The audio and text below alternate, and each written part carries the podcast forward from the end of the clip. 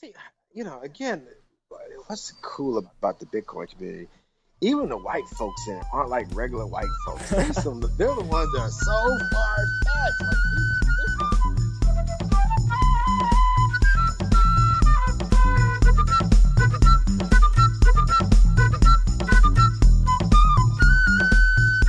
Hey everybody, welcome to the Bitcoinist podcast. I'm your host Tyson O'Him, and today I'm here with Sinclair Skinner, founder of BitMari.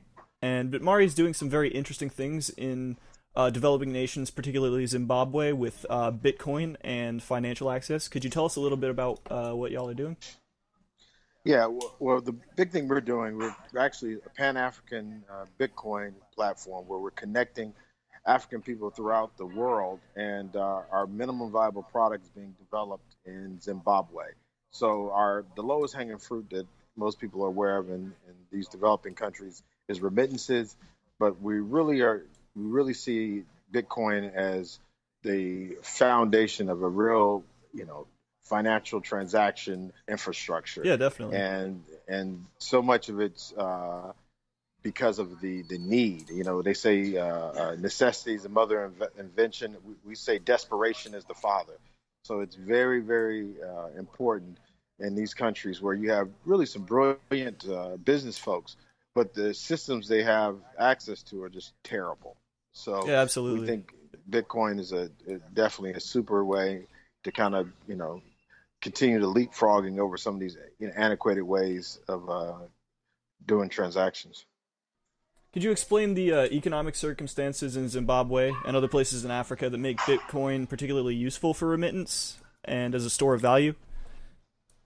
Yeah, well, I think I started doing business there in 2007. My co-founder is originally from Zimbabwe, and we both went to Howard University, a historically black college in Washington, D.C., and I worked on some projects from ethanol. My background is mechanical engineering. Okay. So we worked on projects for ethanol. We did some agricultural projects with the Chinese. And one of the biggest issues always was moving money. So in 2009, there was a big issue of hyperinflation. And one of the things that we actually give away to folks are some of these $1 trillion notes from Zimbabwe. But what a lot of people don't really realize is that somebody had a cabinet meeting where they had to tell the president, we're no longer going to use our own fiat currency, that we're actually just going to stop using it. And you know what? We're just going to use even everybody else's currency and forget trying to actually have a currency. So they, with something that, would have probably just been a crazy political conversation in so many places. Yeah. Because of the desperate and the situation they were in, somebody said, look, somebody had the balls to say, enough's enough, man. Exactly. And it's so hard to imagine that in the developing world, a conversation like that, or I'm sorry, in the West, a conversation like that would ever take place with institutions like the Fed. And right. And that's the part I think Bitcoin people don't get, since they don't understand Africa. We have a very Eurocentric view. But if you're an African country and you're really someone who's about liberation, the banking system is what was brought colonization, slavery, all these other things. Actually, these banking systems made their first money off actually moving people around and trading people. So even when we talk about these institutions, and again, these developing countries have institutions, but most of these institutions were created by folks who wanted to extract wealth, not to build wealth. So even if you look at Africa as a continent, the countries were created by Europe. Those countries weren't created by Africans. Yeah. So the fundamental, just the nation states were founded so that banks could extract wealth by any means. So when you start talking about Bitcoin, that's why even when I'm in Zimbabwe and other places in Africa, I don't have to use code words. I don't have to say blockchain. I can say Bitcoin, because people there thought it would take 20 years before that technology would make it. So what you really now are trying to figure out is how to get user adoption. What you're really trying to figure out is how to move the big European players like Barclays and Standard Bank out of the way, because they have the most control over these institutions. Yeah. But someplace like Zimbabwe, where they had such a problem, they used basically about four or five. They have a multi-currency regime. So they use the rand, they use the pula, which is in Botswana, they use the dollar, they use the yuan. And these are all fiat, which is, of course, not the best way to transact. But you can meet a 10-year-old child in Zimbabwe, and they know the difference between 100 rand and $100, like, and will tell you where to get the best rate on it. So again, their ability to adopt, they've demonstrated that. So when we looked at that as a use case, like, you know what, why not just add one more currency? Yeah. So I mean, why not?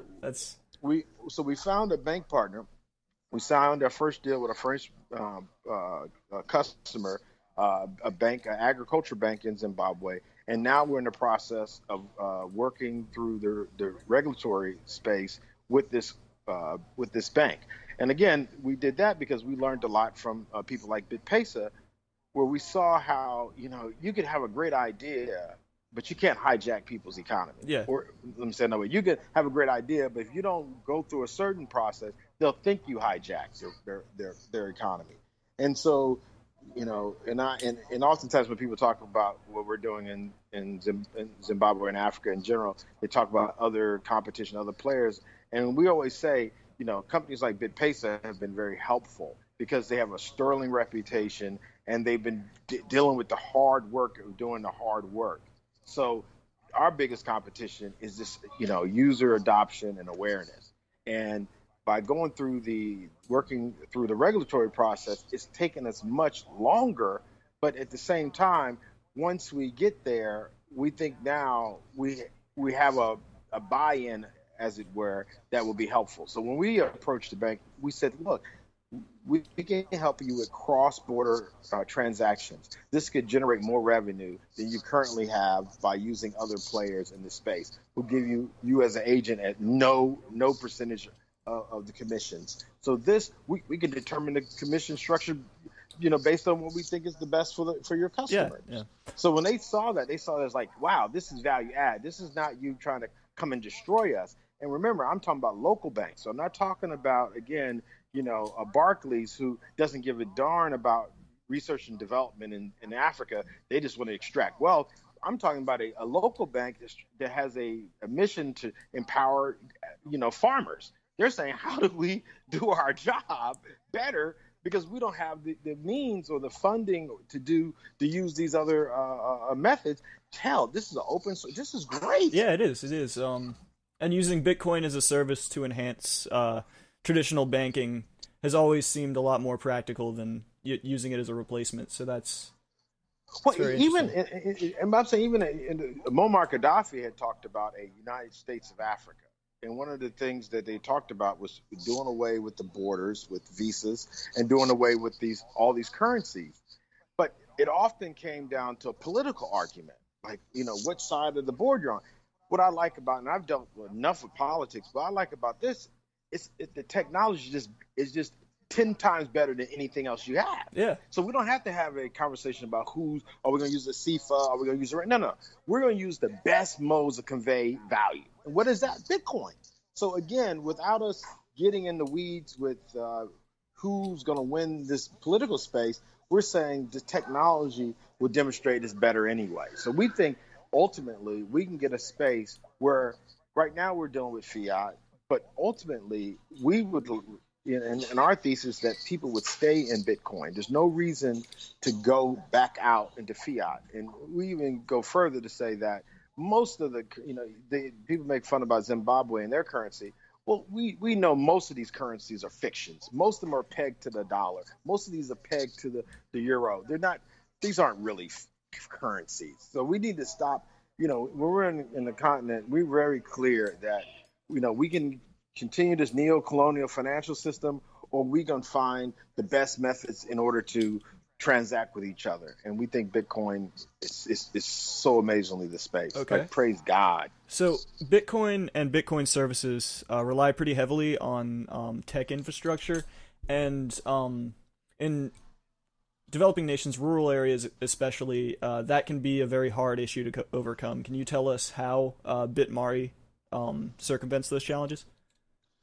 No, it's what you just said. It's a challenge. So right now we're bootstrapping, and we're really trying to get that best use case. So the project we have right now, while we're waiting for approval from the Reserve Bank and the regulatory agencies in Zimbabwe, is we're basically using Bitcoin as a token, as a locally we're calling it a digital coupon. Okay. So what we're doing, we have a wallet, a BitMari wallet that the farmers download. Okay. We're able to, again, and this is why Bitcoin's so amazing. So we got 100 farmers all over Zimbabwe. We're able to send them hundreds of dollars, in minutes. Yeah. Amazing. You could never do that from Washington, D.C. Amazing. Okay. So and know that they got it. They have to wonder, did they get it or not? Where's it? So with that also being said, part of our process is figuring out how to deal with some of the pain points. So in Zimbabwe and many places in Africa, smartphones are more and more available, but data in Africa is ridiculous. The cost of data, and again, I'm probably again a Pan-African conspiracy theorist, but you got to know that most of the cell phone companies in Africa are controlled by Orange, which is French, Vodafone, which is Europe, is England. So these folks are getting cash cows out of the data. So it's not. Can you get a cheap Chinese phone that has, Android in it? No, you can get that. But now the data is super crazy. Yeah. Farmers, which, again, we're dealing with folks who actually generate income. So when I say farmer, I'm not talking about someone who's doing subsistence farming where they can't eat every day.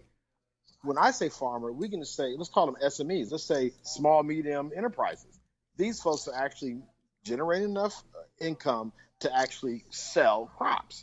So those are kind of like the users who would ultimately use a remittance, who would ultimately use financial transactions across borders anyway, is somebody who's actually creating a product. Okay. And that product are these crops. So for us, we're not dealing with the person that's starving. And again, of course, Africa's not all starving. I'm saying we're dealing with those people who actually need an alternative to what is available. Okay. If I'm underbanked, a Bitcoin wallet is much better. And in Zimbabwe, they also use mobile banking. But again, there's the issue of interoperability.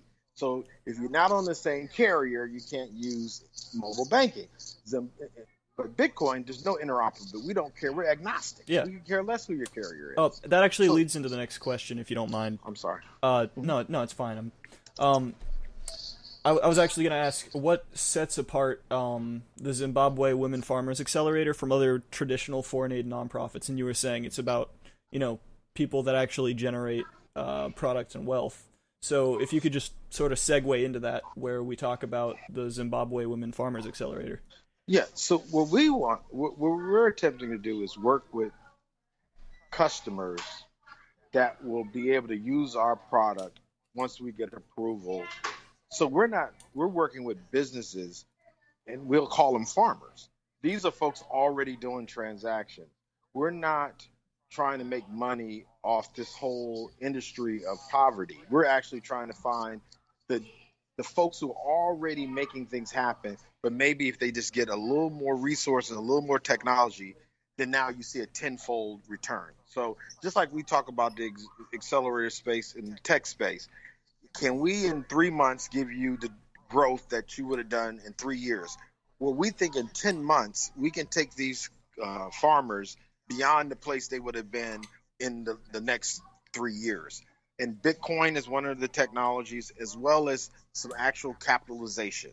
So once we go through this process, the 100 farmers, we're going to identify probably the top 10, if there's more, fine, of farmers that really knocked it out.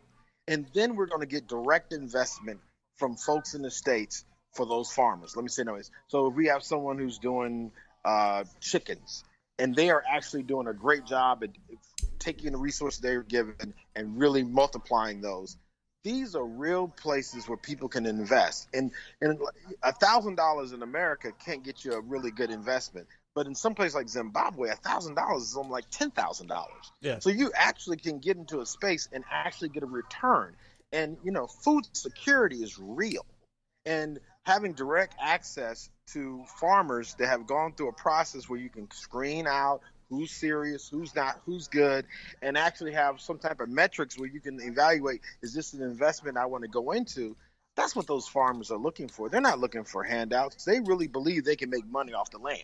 I mean, that part of it is kind of amazing. Like in America, we're like, you know, especially black folks in America, you tell us, go back to a field. We're like, wait a minute, no, I'm not going back to slavery. But these folks love the land. They're like, yo, I want to grow stuff. Yeah, and you know, forget the city. I'm like, well, damn, what can we do with that space? That's amazing. I think, you know, anyway. Yeah. Well, I mean, it's definitely a better environment than large agribusiness like we have here in the States. But you mentioned cultural poverty. Do you want to talk any about other like foreign aid nonprofits and other factors that maybe led to the genesis of BitMari? Yeah, so I think, and we got to be careful about this in the Bitcoin community and the tech community in general. Yeah, absolutely. It's like, and if you talk to Pan-Africanists in these spaces, there's no time did Europe ever go to Africa to rape, kill, and steal. Like, you'll never see like anybody come up with a policy statement. You know what? We're actually going to go here, still kidnap people, take their wealth, and leave it in a shambles. It always has been under the guise of civilizing, Christianizing. There's always been these lofty things told to us. I mean, you know, when you're in school, you read all these stories about how they was going to help folks, and you're like, well, damn, with all that help, why is everybody still living crazy? You know, my dad was in the Air Force, so I got a pretty good military background. And hell, we bombed Japan back into the Stone Ages. We bombed Europe. I mean, you think about it. You know, had to do a Marshall Plan. How do you rebuild all these places, and then a continent still is as torn up as Africa is? Many people think that these aid groups really aren't doing any more than what aid groups have done for hundreds of years in the continent. And it's not been helpful. So what we say is, look, let's find those folks who want to help themselves, connect them to the proper resources and technology, and let's place a bet on it. And if it doesn't work out, we'll find some other folks and place a bet on them. And we're not going to do debt.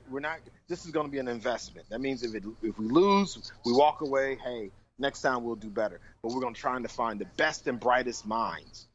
That's what we're looking for. All right. And we don't think all those minds are in one place in the world. We think that the Einsteins have been in the world for thousands. Every group has had the brilliant folks. It's about connecting to them. Absolutely. And so, yeah, that's our premise. All right. So back to the technology. Just what's making this initiative possible in the back end? There's Bitcoin, obviously, but what about payment processors? You know, the challenges faced for localization and just other hurdles of development. Well, okay, so connectivity. So we're working. One of the parts of this that's made this project interesting and fun is we're working with actual suppliers. So the inputs for farms like fertilizer, seeds, we're actually working with those suppliers. And like I said, we have not got authorization to use Bitcoin as a currency in Zimbabwe. But what we're doing, we're actually going to pre-fund an account with each one of the suppliers, the major suppliers that supply inputs for these crops. And so there's no way they can lose. Let me say another way. So a local supplier is being given $10,000, and every time someone comes in with their Bitcoin wallet and they want to actually purchase some fertilizer, they're going to say, I want to use – and there's a supplier list of supplies, and by each supply is how much is it worth in bits. We don't connect it to dollars. We don't even have to worry about what dollars are worth. So we're hedging this bet with the supplier, saying, look, we're going to buy these things up front. When the customer comes in, they're going to actually use bits to redeem this digital coupon, which is just going to be a code. They're going to actually transfer those bits from their wallet into the supplier's wallet. We're going to be able to capture that transaction and be able to track those transactions, and those people are going to get their seeds or get their fertilizer. The supplier loves it because, hell, they're dealing with a cash crisis. We're talking about pre-funding them. The farmer loves it because, again, now they have access to these inputs, and they can now do what they do best, and that's grow crops. So it's about access to materials as well as empowering these people to do business. Right. And see the power of Bitcoin. So what's going to happen is that multiplier effect. These folks are the drivers of these agriculturally based economies. So when you have farmers saying, I'm using Bitcoin, bro, that goes – again, you look at how the tech community goes to Africa. They always just stop at the universities. Yeah. They don't talk to like business people locally who are doing the hard work of being entrepreneurs. They talk to the people that they feel comfortable with. And a lot of times that's the 3-year-old child who can't say anything, but they think they're cute, or the college student that's kind of been westernized enough where they feel comfortable. But the folks out there who have been making a way and are super resourceful and super like, you know, entrepreneurial, those are the folks who are going to help us with adoption because they know how to make shit work, make stuff work. So again, for us, we're putting it in their hands and we're observing. We're not trying to be brilliant. We're really just trying to be very helpful. And I think from that process, we're going to develop the best use case. And then from there, we can come up with something that we can call our MVP, you know, using the words that people know, and scale from there. All right. Well, going back to a long-term adoption, a common concern with web service integrated wallets is key security and ownership. Does BitMari have any access to its users' private keys or wallets? No, so we're using Copay's API. Okay. So again, you know, I told you we're bootstrapping. So we're actually pulling together APIs from other Bitcoin companies in this space. We're using right now, we have a relationship with Uphold. We're using parts of what they're doing for our KYC. And we're using Copay for our wallet client. And we're actually in talks to some other folks that will try to integrate what they're doing. Again, until we get our minimum viable product, we want to make sure that we spend most of our energy on figuring out the best use. So if people to come up with a new wallet seemed to be ridiculous to us. And then actually, like you just said, we really believe in the sovereignty of the individual. So again, I'm not an anarchist, but I do believe in a radical, you know, independence of the individual. So I don't want to hold anybody's Bitcoin anyway. We want them to hold their Bitcoin. No one can take that away from them. So that's our concept. Okay. Is the technology in your wallet source available or open source? I would say it's source available. We have a GitHub account that our developers use. So, I mean, yeah, people definitely can get access to it. Okay, cool. And, you know, obviously security audits have been a particular sticking point in the crypto community with the DAO and other thefts. So that's definitely good. Yeah, you know, so, and let's talk about the practicality. We're represented by Perkins Coie, a law firm that took, you know, they saw what we were doing and really bought into it.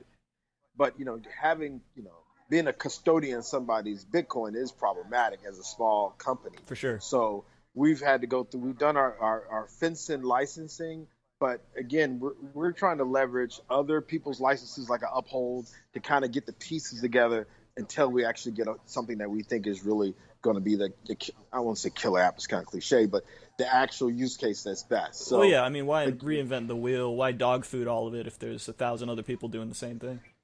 Here. Power to the people then.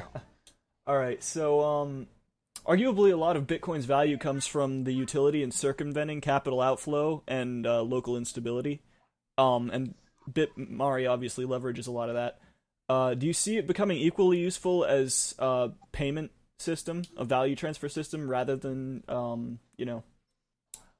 circumventing regulation as a store of value? No, I think it's definitely. I think, again, when we talk about cross-border payment, we're not just talking about cross borders to the United States or outside. Within the continent, you know, again, you have borders that were made up, and then now you have currencies that are made up. What we're saying is you can reduce the friction in doing transactions between Botswana and Zimbabwe by using Bitcoin. Okay. And that's better for everyone. So again, we're trying to find the use case and the people who need help. And those people are the ones that I think can take a transaction from Mozambique to Namibia and say, look, if I can do all this with Bitcoin, because Zimbabwe between Namibia and Mozambique, just to give you an example. Oh, okay. If someone's using Bitcoin, they're actually transacting and they're going from one place to another. If they were just using one language, let's call it Bitcoin, that makes life better and makes business better. So for us, again, I'm saying our thesis is that Bitcoin is everything. A store of value, a transaction, a payment thing. It's really super amazing. We're not going to, and I'm not saying anything wrong with Ethereum or any of these other things out here, but we think the fact that Bitcoin was able to last this long under the radar, it was able to grow enough where it became strong enough that's harder to destroy by anyone. I think the biggest thing you're going to see that's problematic, not just with Ethereum and these other coins that come out, now that this whole cryptocurrency space is on the radar of the governments and these huge players, they're going to do everything they can to undermine a great idea. So somebody might come up with something better than Bitcoin, but it's going to be hard to reconstruct 2009 and come forward to 2016 again. It's just going to be hard to do that. I mean, I think it's easy to replicate a technology, but hard to replicate the community using that technology. So, right, and we've gone so far that to take us out is harder. Anybody else starts again with even the Zerocoin, Zcoin. It's still to get the scale that you need to be able to fight back. Bitcoin is just remarkable. That's what I mean. People talk about block size. I said, look, man, this right here is amazing. So I'll take it with all the little shortcomings. We can figure this out because we got a foundation that's amazing. Yeah, you can always build on top of that for sure. So that leads us to our next question. How would you address people that conflate utilizing Bitcoin and supporting Bitcoin with supporting extra-legal commerce and the darknet market? And then sort of to follow that up, is extra-legal commerce a valid Bitcoin use case? It's extra-legal. Slavery was legal, so I'm not going to be the best person to talk about what laws are. But I do say this. I think the big issue that I see on the continent of Africa is a lot of these scams. OneCoin, Triple M, these multi-layer marketing pyramid schemes. Yeah. And those things are, we come out very strongly against the exploitation of people through their ignorance, through their greed. We think those are just wrong. Now, again, someone trying to do a transaction and it's not regulated or there's a regulations against that, I'm not the guy to talk on that one. Because I'm like, look, as long as you're willing to accept the consequences of your action, then you need to go ahead and do what you got to do. Okay. That's how I see it. So everything else, again, the scam stuff is all bad. But these other things, I'm saying, we're grown men. Whatever you decide to do, my father always taught me, man, just be willing to accept the consequences. And I think Bitcoin has been able to battle that way. Like, to be in this space and deal with what the naysayers say or the haters say, I'm cool with that. I'd rather be on this side of the table than believing in fictions and lies that don't work for nobody but two people. I'm not that guy, please. All right. Anyway. Yeah, awesome. It is a lot of the community is in favor of personal agency and all of that, and it obviously shows with the use cases and what you're trying to do with BitMari. Yeah, it's the power though. That's again, even with the arguments that I see in the Bitcoin communities, I say, again, I'm not a libertarian, I'm not an anarchist. To have those type of cuckoo birds arguing, I think, and on your side, I think is the best. Because those are real folk. To be a libertarian, you really got to be that. You don't fake that. There's a lot of fake Democrats, fake Republicans, fake capitalists, fake corporate bankers. But there's not no fake anarchists. I mean, who would even ask for that for their life? Yeah. But to be real. So I'm just saying, if we're going to live in this space and be engaged, I'd rather be engaged with technologists who have that worldview than folks who believe in Santa Claus and the Easter Bunny. I'm over that. That's tired. That's played out. I'm not. Let's keep it real, and we can disagree. That grown people disagree, So that's all right. Yeah. So outside of Africa, and obviously the access to materials and empowerment you're trying to do there with BitMari. Do you see it having uses elsewhere in the world, and where do you want to take it? What direction do you want to take it as a service in the future? I just think we don't need to use any of these fiat currencies. I think we need to just use Bitcoin. I think we need to have a space where a handful of bankers don't decide our fate. I don't think we need a space where people are making currency a political issue. I think it just should be a utility. So in real ways, I think this allows people to do what they're best at. Let's make payments not an issue anymore. Let's make it now come up with a great idea to be a great farmer. Let's take that off your table. So I think the work that's been done in Bitcoin has allowed people to focus on the hard stuff. I even hear people, again, I'm a mechanical engineer, so I've seen the transition of manufacturing and how automation has taken people's jobs. I'm of the mindset that human beings are super amazing, and repetitive motion jobs are probably not the best utility of a human being. Yeah. So some of these like ridiculous things that people fight for in jobs, I just think we just accepted and lowered the bar too low. Yeah. I think we need to create a space where our higher selves, and that's not just intellect, your heart, all those things. We should create an environment where you can optimize all of that. And I think Bitcoin is one thing that does that. I even talk about in the African American community about how we want to make racism obsolete. Uber is an innovation. It's not really an invention. It's an innovation. But one of the most humiliating things as a black person in America was when you were trying to catch a cab. These taxi cab, even black ones, would just pass you by. I mean, you can be in a nice suit with your girlfriend on a date, and I'm telling you, as a grown man, you just be like, you'd be afraid, like, this, are we going to be out here for an hour trying to catch a cab, and I look like an asshole? Yeah. Well, I don't have to write my congressman. Uber came up with something where I don't even have to care about the taxi. They're going to come pick me up anyway. The technology has now made that form of racism obsolete. It created a big enough, competitive enough market to where you can't discriminate if you want to make money. Right. So with Bitcoin, I'm saying I don't need these banks that don't put ATMs in my neighborhood or charge outrageous fees so I can get access to money. I'm saying, look, man, damn that. Let's use Bitcoin. And then we're using technology that's even better, and we don't have to talk about racism. We can just talk about what's the best way to get the money to you, Grandma. And that's what I'm saying.